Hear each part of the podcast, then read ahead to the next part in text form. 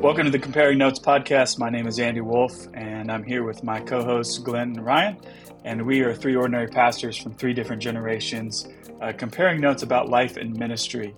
We always start out the podcast uh, with a question for you to get to know us a little bit and to intro our topic. And a lot of times our questions are maybe humorous or uh, funny, but this one's maybe a little bit more serious, guys.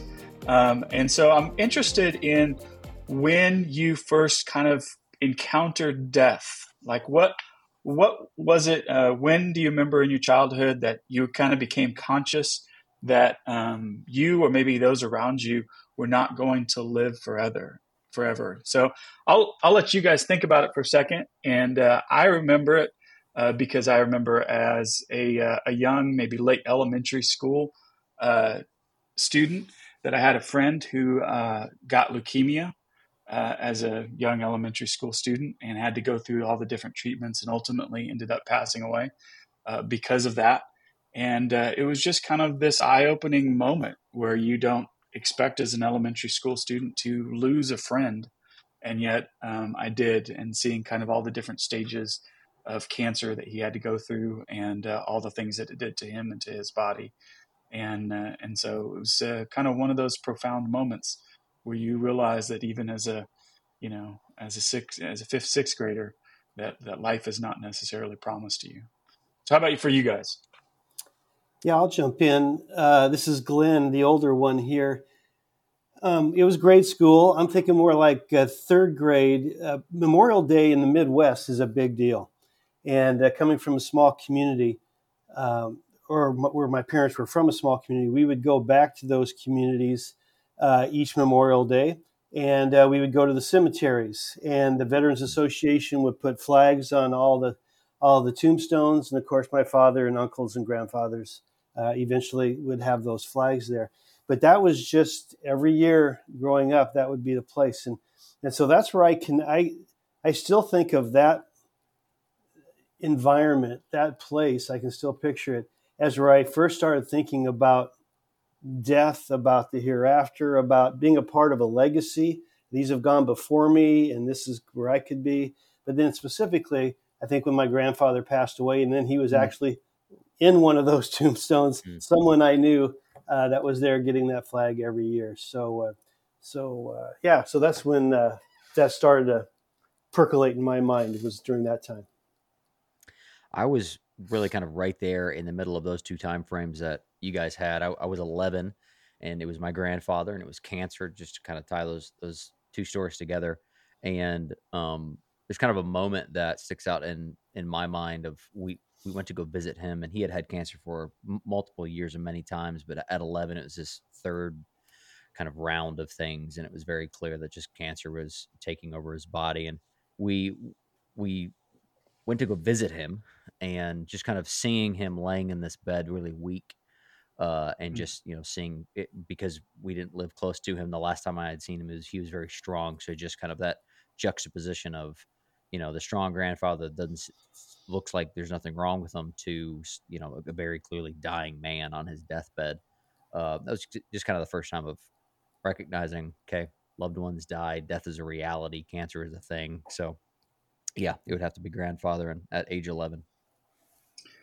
Well, guys, I appreciate you sharing those stories uh, with me and um, with our listeners. Uh, the reason I bring this up is uh, I was recently on a trip with my wife. Um, we were celebrating our 30th wedding anniversary, and uh, I would highly encourage you guys um, to, to celebrate those moments and those seasons in life. And uh, we have for uh, our 10 our 10 year, our 20 year, and our 30 year anniversary, tried to make them a fairly big deal in our life and uh, and moments. And they actually co- coincide with our big birthdays. So we got married at 20, 30, 40, 50 uh, this year. And so uh, we were on this trip. We were having fun together. We were thinking about all of the different memories that we had. And she said something to me about halfway through the trip that kind of rocked my world. And what she said to me is, she said, if you realize that if we do these every 10 years, we only have one, maybe two of these left. Wow. and, uh, you know, I, I, I, I don't think I really had kind of calculated that in my mind.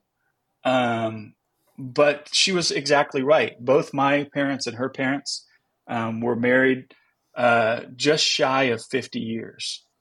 And so to, to think about that fact that we only have this amount of time left really begin me to begin uh, me thinking and has continued me thinking not only about my own mortality, but what is it that I want to do with the time that I have remaining?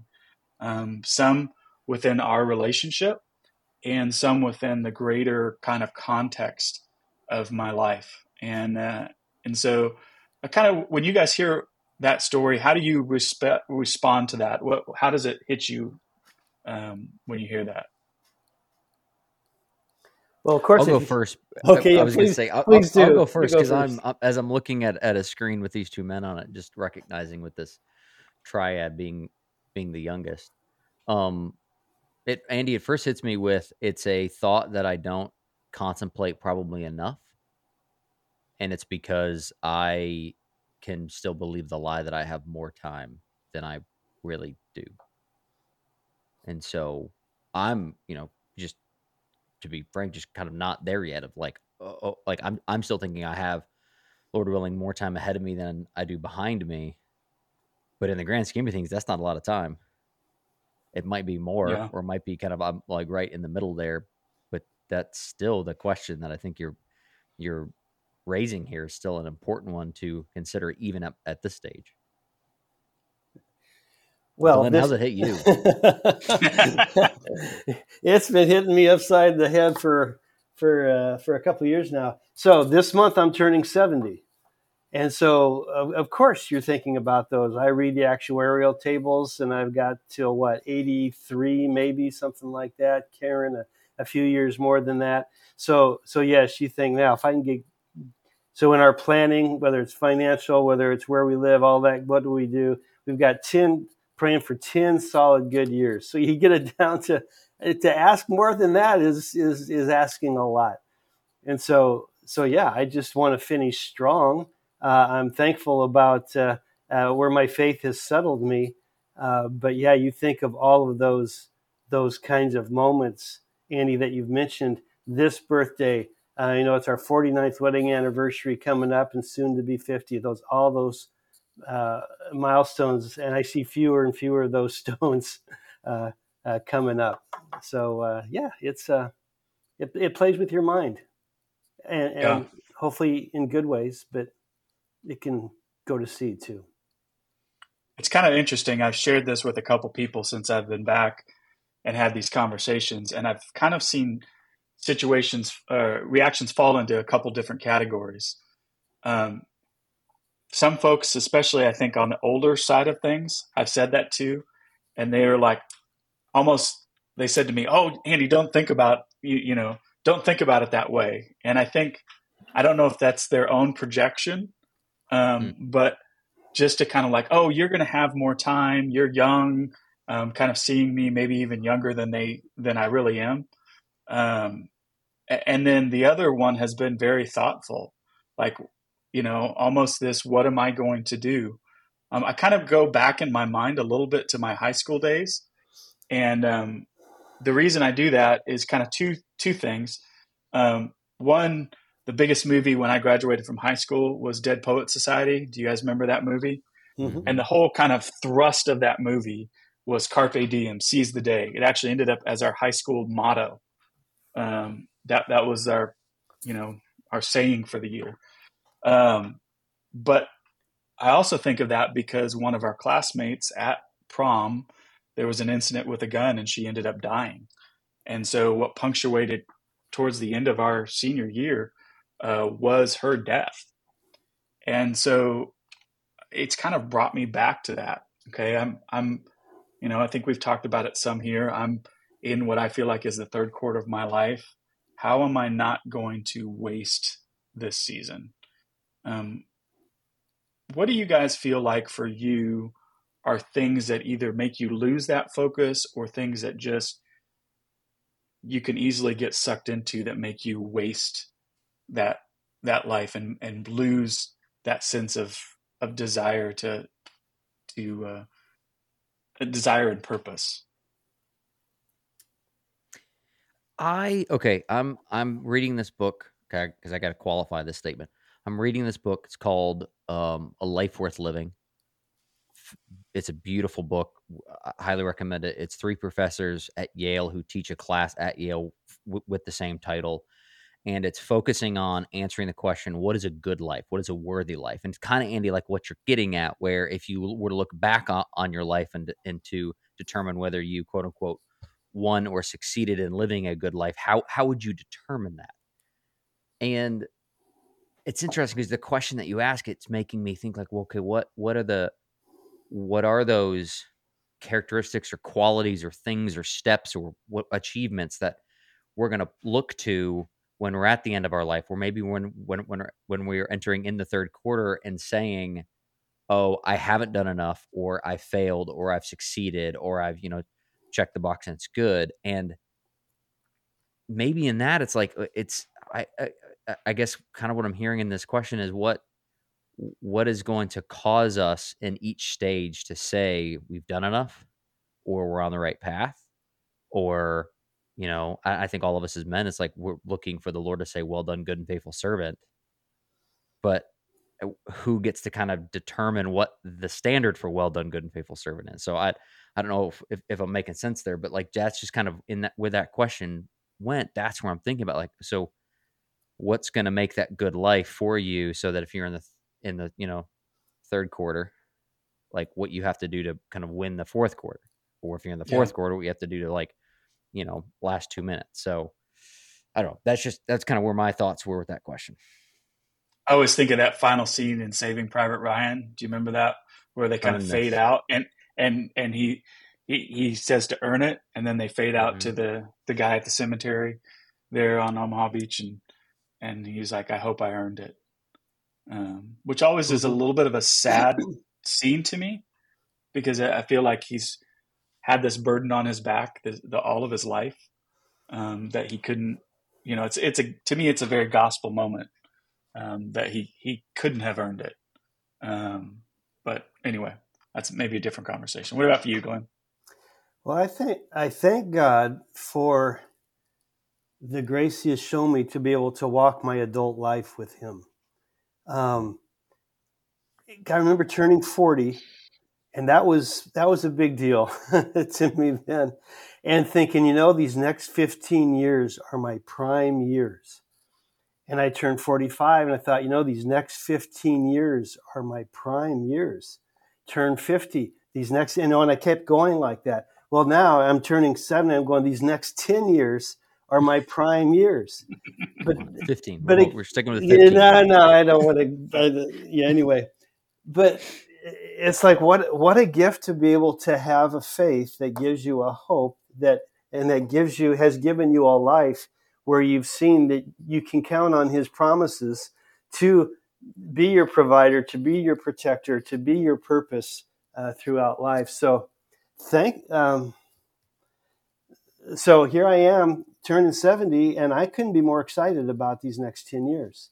Um, hmm. and but and it goes back to you know, and I've shared this verse with you guys before, and, and how it hit me. I won't get into it, but Acts twenty twenty four says, "However, I consider my life worth nothing to me." My only aim is to finish the race and complete the task the Lord Jesus has given me the task of testifying to the good news of God's grace.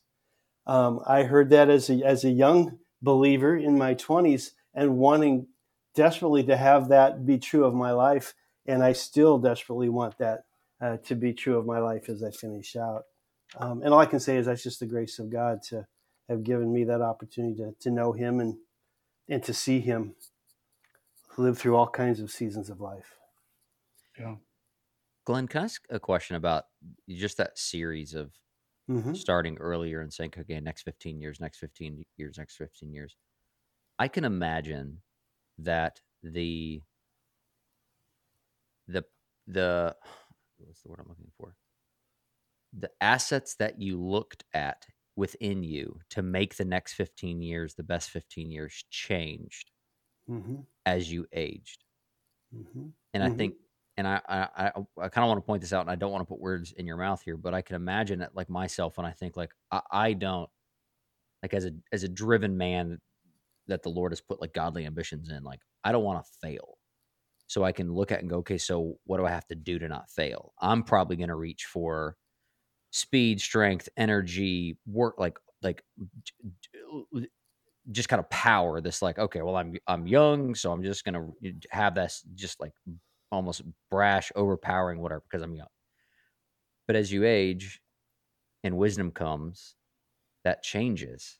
So i just wonder kind of again with the three of us how we're going to focus on this question differently of how we're how we're being used by god and what what actually we bring not bring to the table like how because we have life experience underneath us, we're not going to reach for the same juvenile, speaking of myself, um, kind of qualities to achieve kind of the goals of life? That's a really good good question because I think at 40 I was I was thinking more towards numbers. Mm-hmm. Um, you know, those those kinds of and I don't even remember what what I would be what that metric would have been back then or what I would have been numbering but it wasn't too far into it that it was more of the it was more of influence and it wasn't numbers but it was just how deep and how wide is mm. the influence that i feel that i'm having for the lord um, we're to make disciples so it might not be thousands of people but the but the but the people that i am around i feel like i'm mm. being able because of that experience because of that that wisdom gleaned and so forth and so on able to go uh, uh, deeper and wider with them mm. and hopefully establish. So I think it was more it's more of an influence um, metric than anything else. Yeah, I think one of the things I've been thinking about some is trying to figure out the balance of like goals and evaluation and real life, if that makes mm. sense. You know, I, I think sometimes, especially when we get into these kind of states of like, okay, I've got I'm at this pivotal moment. I've got to figure out what the next 10, what the next 15 years, like, you know, part of me is like, let's come up with a list. Let's get our goals. You know, even my wife and I have been talking about like, well, maybe we don't do this every 10 years. Maybe we try to do something bigger every five years or, mm-hmm. you know, we, we think about, and I think all of those things are good. But I think now, even having been back a couple weeks from that conversation, you get back into real life. Mm-hmm. And somehow there's this balance of those two. And I still haven't quite figured that out. Um, you know, if, if I want to maintain the, okay, here's the things that I'm striving for, here's what I want to be as a person following Christ, here's what I want to seek to do as a pastor and a leader. Um, and then my kids still got to get to band practice and I still have to write a sermon next week and I still have these things. And so there's this almost constant tug in that's not two directions, but trying to make that every day be in that fit in that purpose. Um, realizing that some days, man, I, I sit down and I look and I spent two hours of my day watching stupid YouTube videos, or, you know, I did, I, I spent time working on this thing that ultimately isn't going to get me to my to my purpose. Um, so I, I, guess that's part of the struggle that I'm trying to work through, um, even in the, in this moment of evaluation. Any thoughts or insight? Well, a real um, game changer for me was when a friend shared with me his doctoral uh, paper on intentional living, and uh, we might have talked about that before. But just where you you know you set up rhythms for your for your year for your life.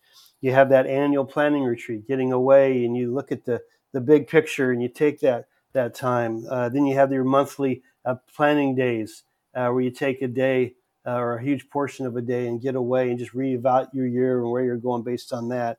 You're doing your weekly Sabbaths. You're making sure you get some time to yourself and, and do something no mind or whatever uh, during those times. And then you have your daily devotionals or just time with the Lord to kind of touch base with, you know, kind of keep that regular um, uh, touch going with the Lord. So those rhythms have done well for me um, just being able to to cordon off that time and to have something to think about. You know, where am I going this year? Then on the month, I don't have to spell it out. You guys get it.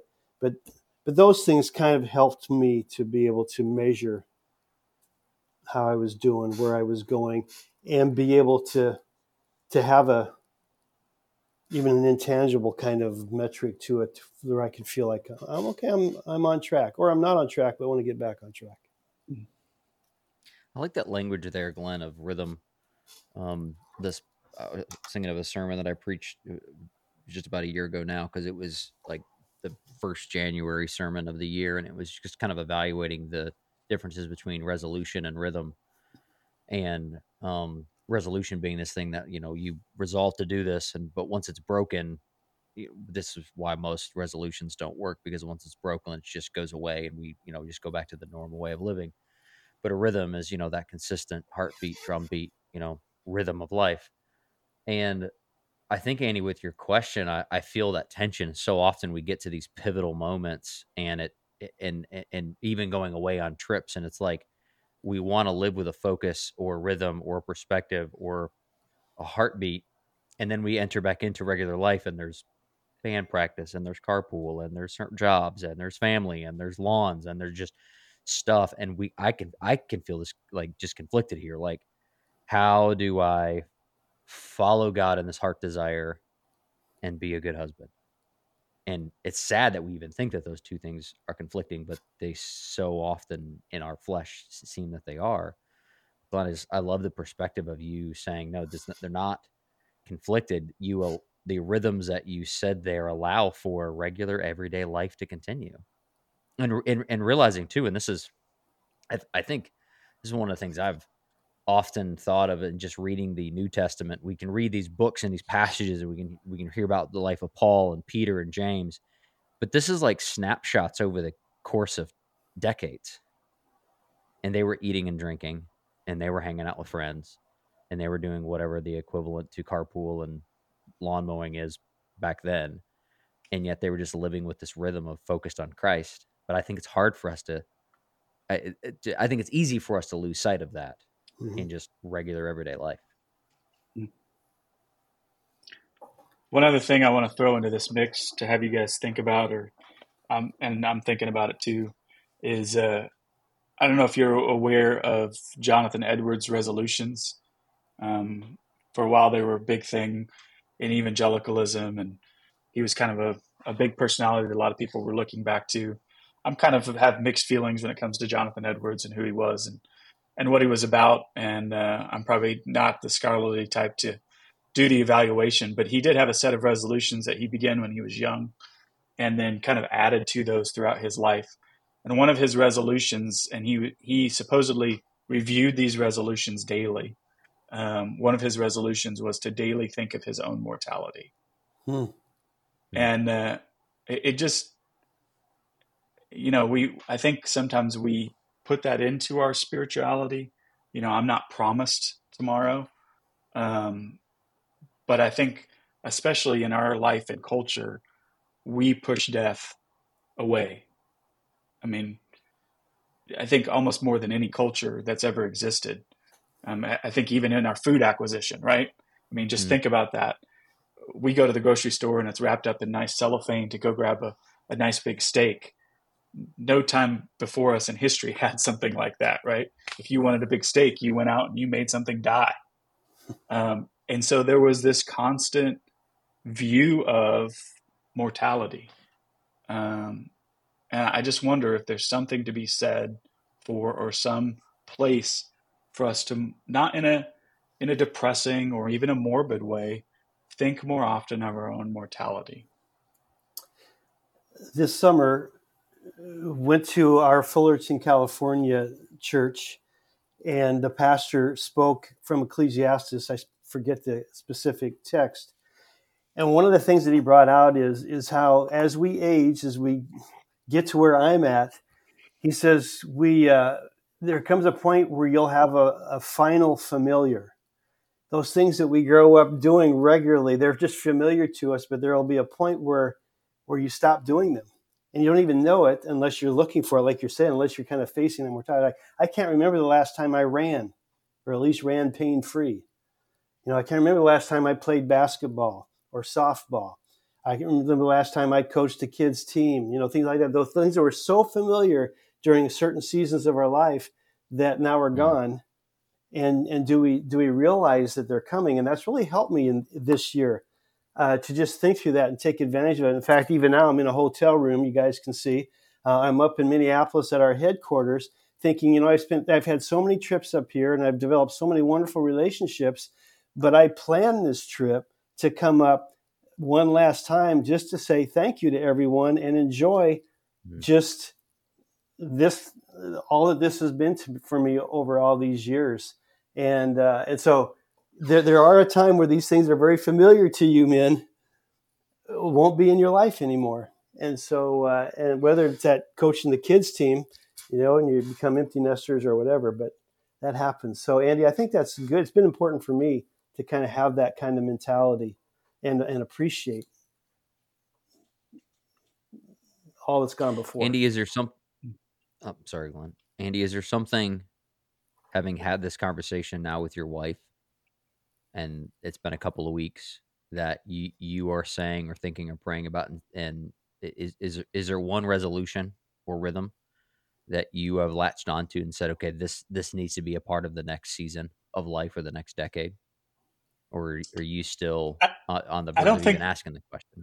Yeah I don't think there's right now there's anything new but I think it's maybe getting back to some of the things that we have done in the past um, talking about some of those rhythms, some of those Sabbaths. Um, I think well, the other thing that we've kind of realized is that life changes, as kind of what Glen was talking about. When we went on our trip 10 years ago, it was a major undertaking to figure out how to deal with the kids. This time we went on the trip and we were like, here's 150 bucks. That Bye. kid needs to be here at this time. We'll see you later. And, you know, and, and we're like even another six months from having a, a fourth driver well, we, two of our kids are out of the house, but you know, out of the three that are here, still here, having another driver in the house. So, you know, you fast forward two to four more years, and it's going to be a completely different, um, different reality for just us as a couple. So, you know, I, I, I think some of what we've talked about before of trying to see what is it that God wants to do. You know, that's part of the reason why I enrolled in the doctor of ministry.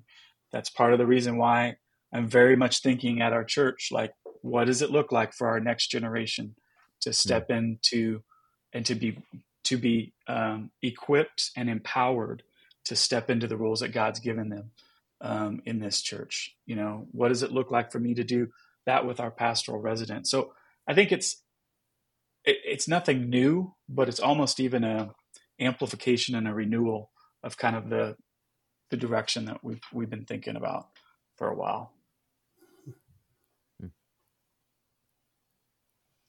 It's good. Well, guys, it's been a good conversation. I hope it's been encouraging to you guys, and uh, I hope it's been helpful to those that have listened. Um, maybe you take some time today to think about your own mortality and think about it. What is it that God is doing with you, and what does God want to do with you?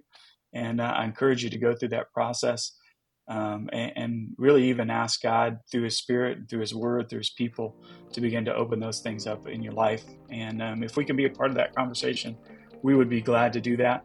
Um, and you can reach out to us uh, at Comparing Notes. But uh, thanks again for the conversation, and we'll catch you next time on Comparing Notes. Thank you for listening to the Comparing Notes podcast. If you'd like to contact us, you can do so by emailing us at comparingnotes at gmail.com.